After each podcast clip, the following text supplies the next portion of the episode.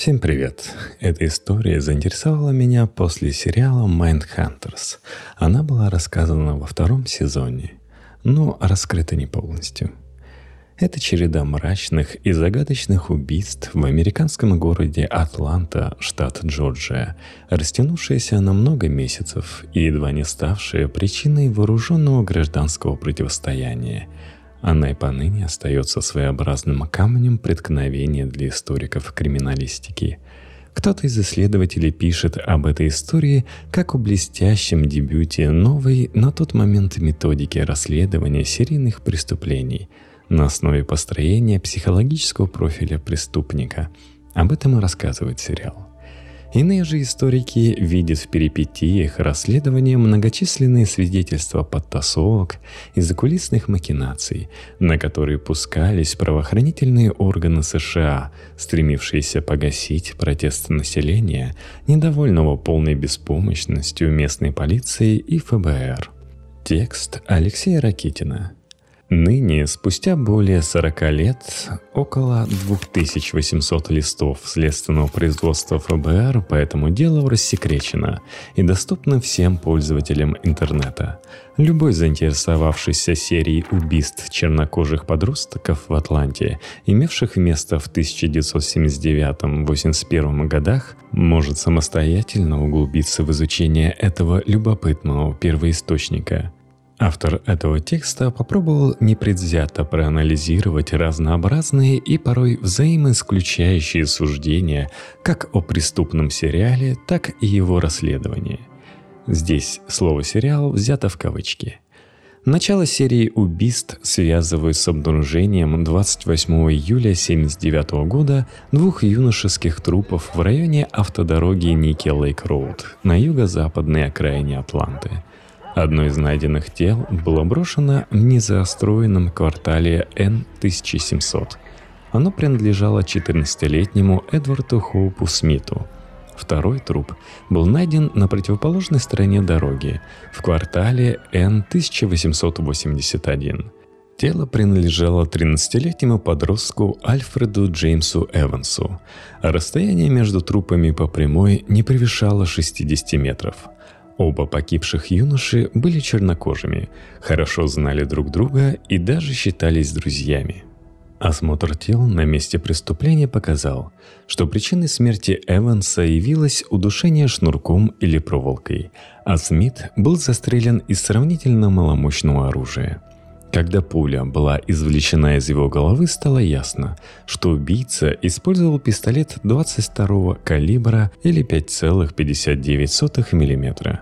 Со Смита были сняты его футбольная трикотажная рубашка и черные носки. Эти детали одежды впоследствии так и не были найдены. На Эвансе, напротив, оказалась вещь, которая ему не принадлежала – брючный ремень. Кроме того, на теле Эванса были найдены волокна синего цвета, предположительно принадлежавшие ковровому покрытию. В доме покойного не было ковролина из подобного материала. Явных следов сексуального насилия на телах обнаружено не было. Опросом родных и знакомых погибших было установлено следующее. Погибшие исчезли за несколько дней до обнаружения их тел. Причем произошло это равновременно и в разных местах. Последний раз Эдварда Смита видели живым в ночь с 20 на 21 июля на баскетбольной площадке в обществе его подружки. Расставшись с ней, он отправился к себе домой. Дальнейшую его судьбу проследить не удалось. Эванс исчез гораздо позже, 24 июля 1979 года. В тот день он поехал в центр Атланты, в киноцентр на Пич-стрит, посмотреть фильм про карате – Полиция узнала, в какой именно кинотеатр и на какой сеанс рассчитывал попасть подросток. Однако опрос персонала этого заведения показал, что в кинотеатре Альфред так и не появился. Погибшие подростки были довольно крепки для своих лет, интенсивно занимались спортом. Смит – американским футболом, а Эванс – карате. Они принадлежали к одной молодежной группировке – Эванс занимался карате с группой мужчин гораздо старше его возрастом.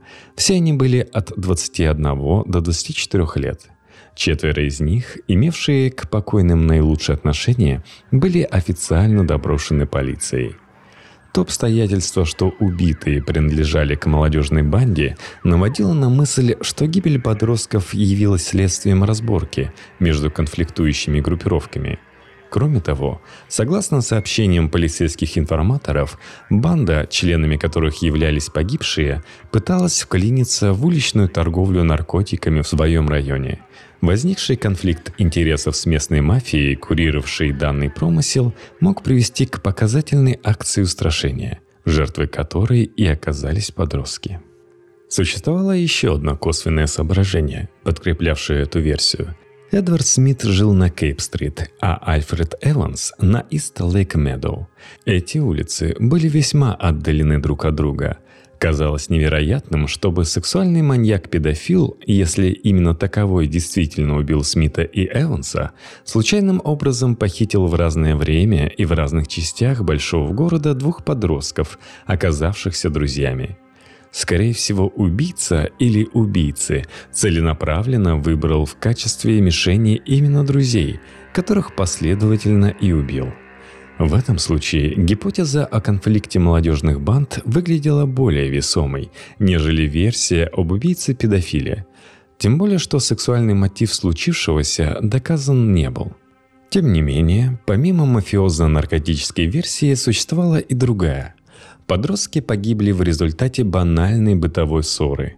Полиция выяснила, что один и тот же мужчина как играл в футбол со Смитом, так и занимался карате с Эвансом. Кроме того, он проживал на Ист-Лейк Медоу, буквально через квартал от дома Эванса. Незадолго до трагических июльских событий он ссорился с подростками и грозился наказать обоих – Мужчина рассматривался как хороший подозреваемый, и полиция довольно долго возилась с ним, рассчитывая добиться признания, однако безрезультатно.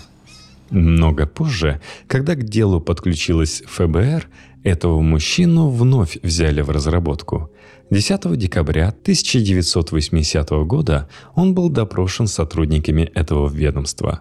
Однако никаких официальных обвинений против него выдвинуто так и не было. В течение довольно продолжительного времени похищение и гибель Смита и Эванса не казались чем-то из ряда вон выходящим.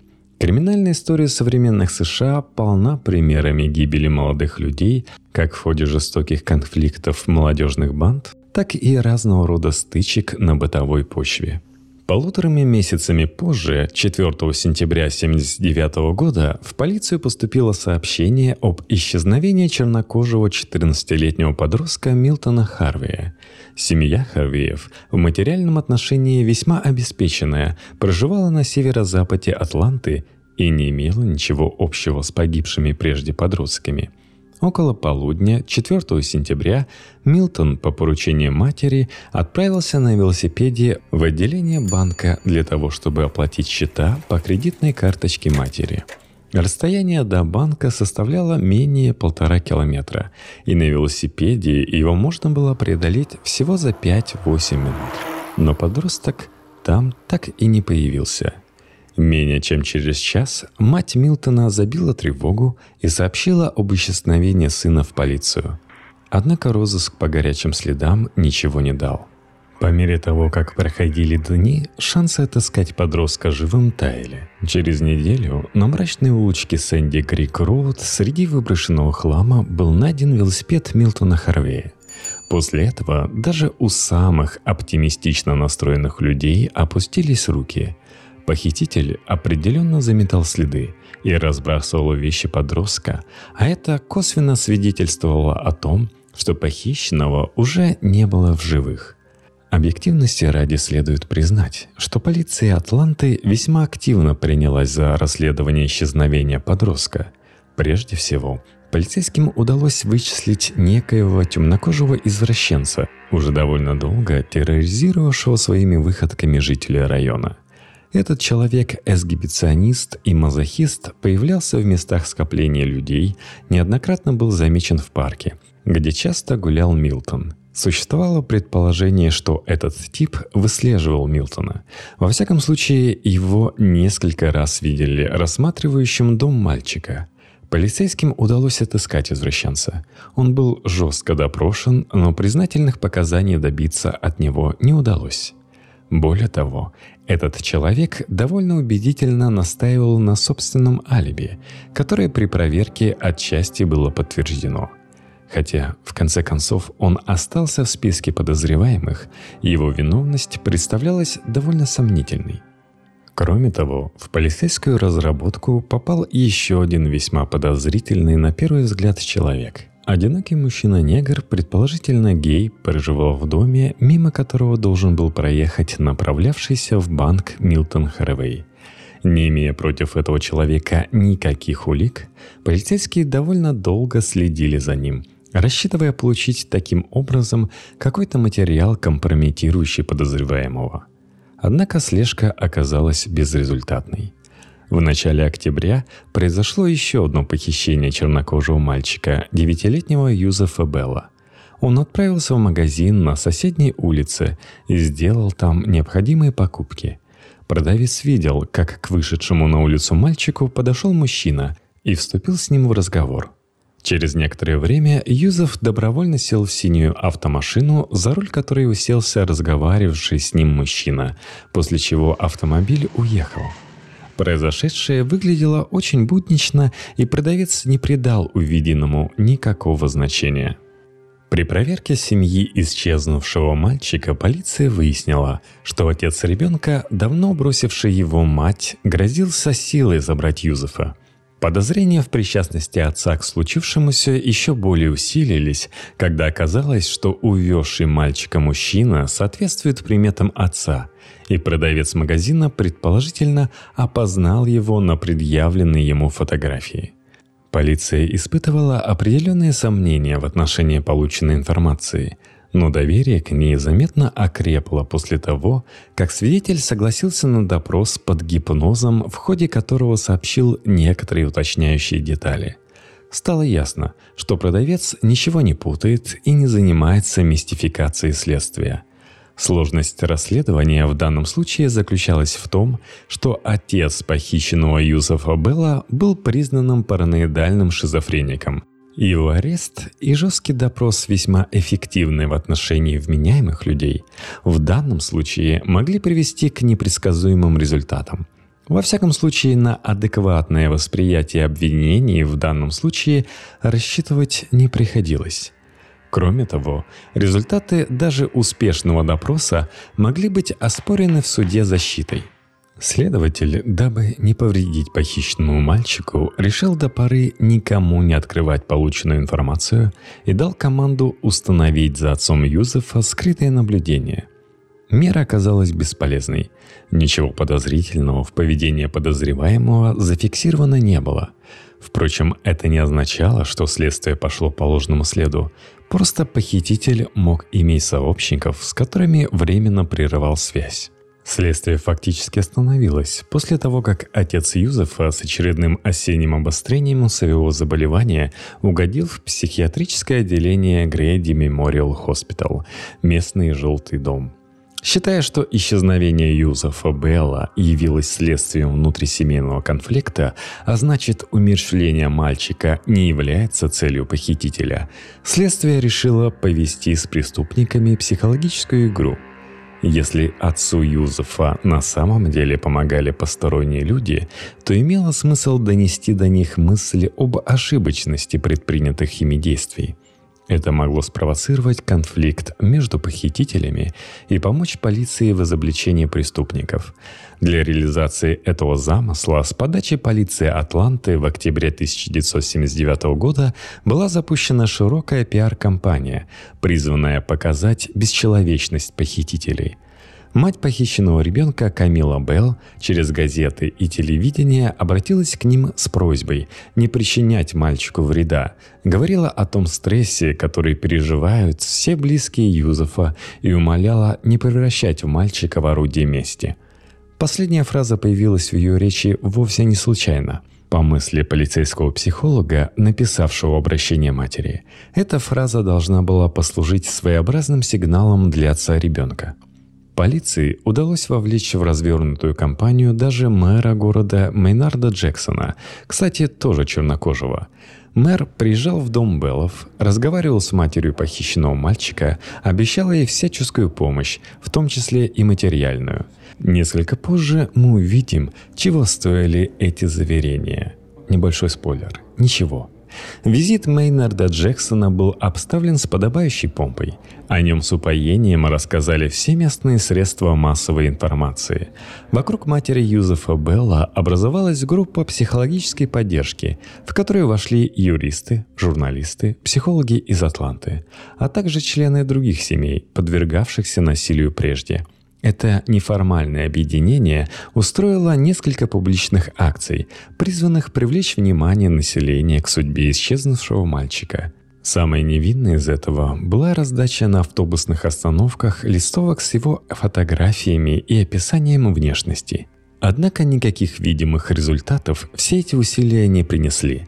Труп Юзефа Белла был обнаружен спустя месяц после похищения в помещении закрытой начальной школы.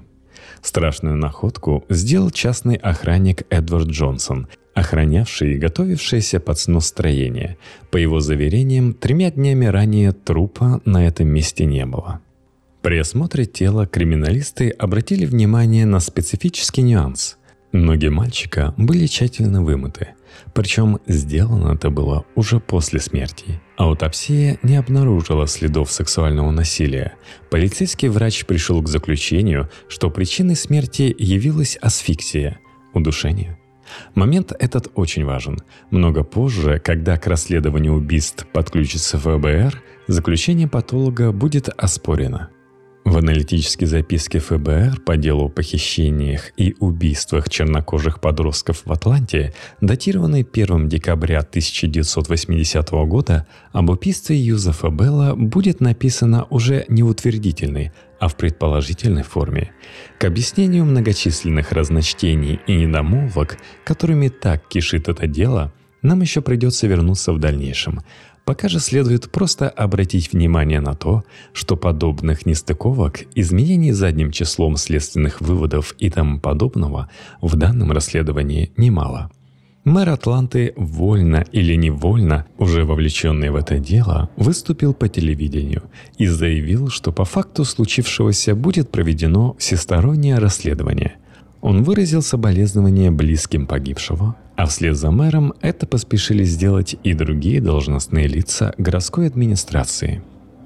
Камила Белл, опираясь на мнение членов группы психологической поддержки, заявила, что считает убийство сына нетипичным.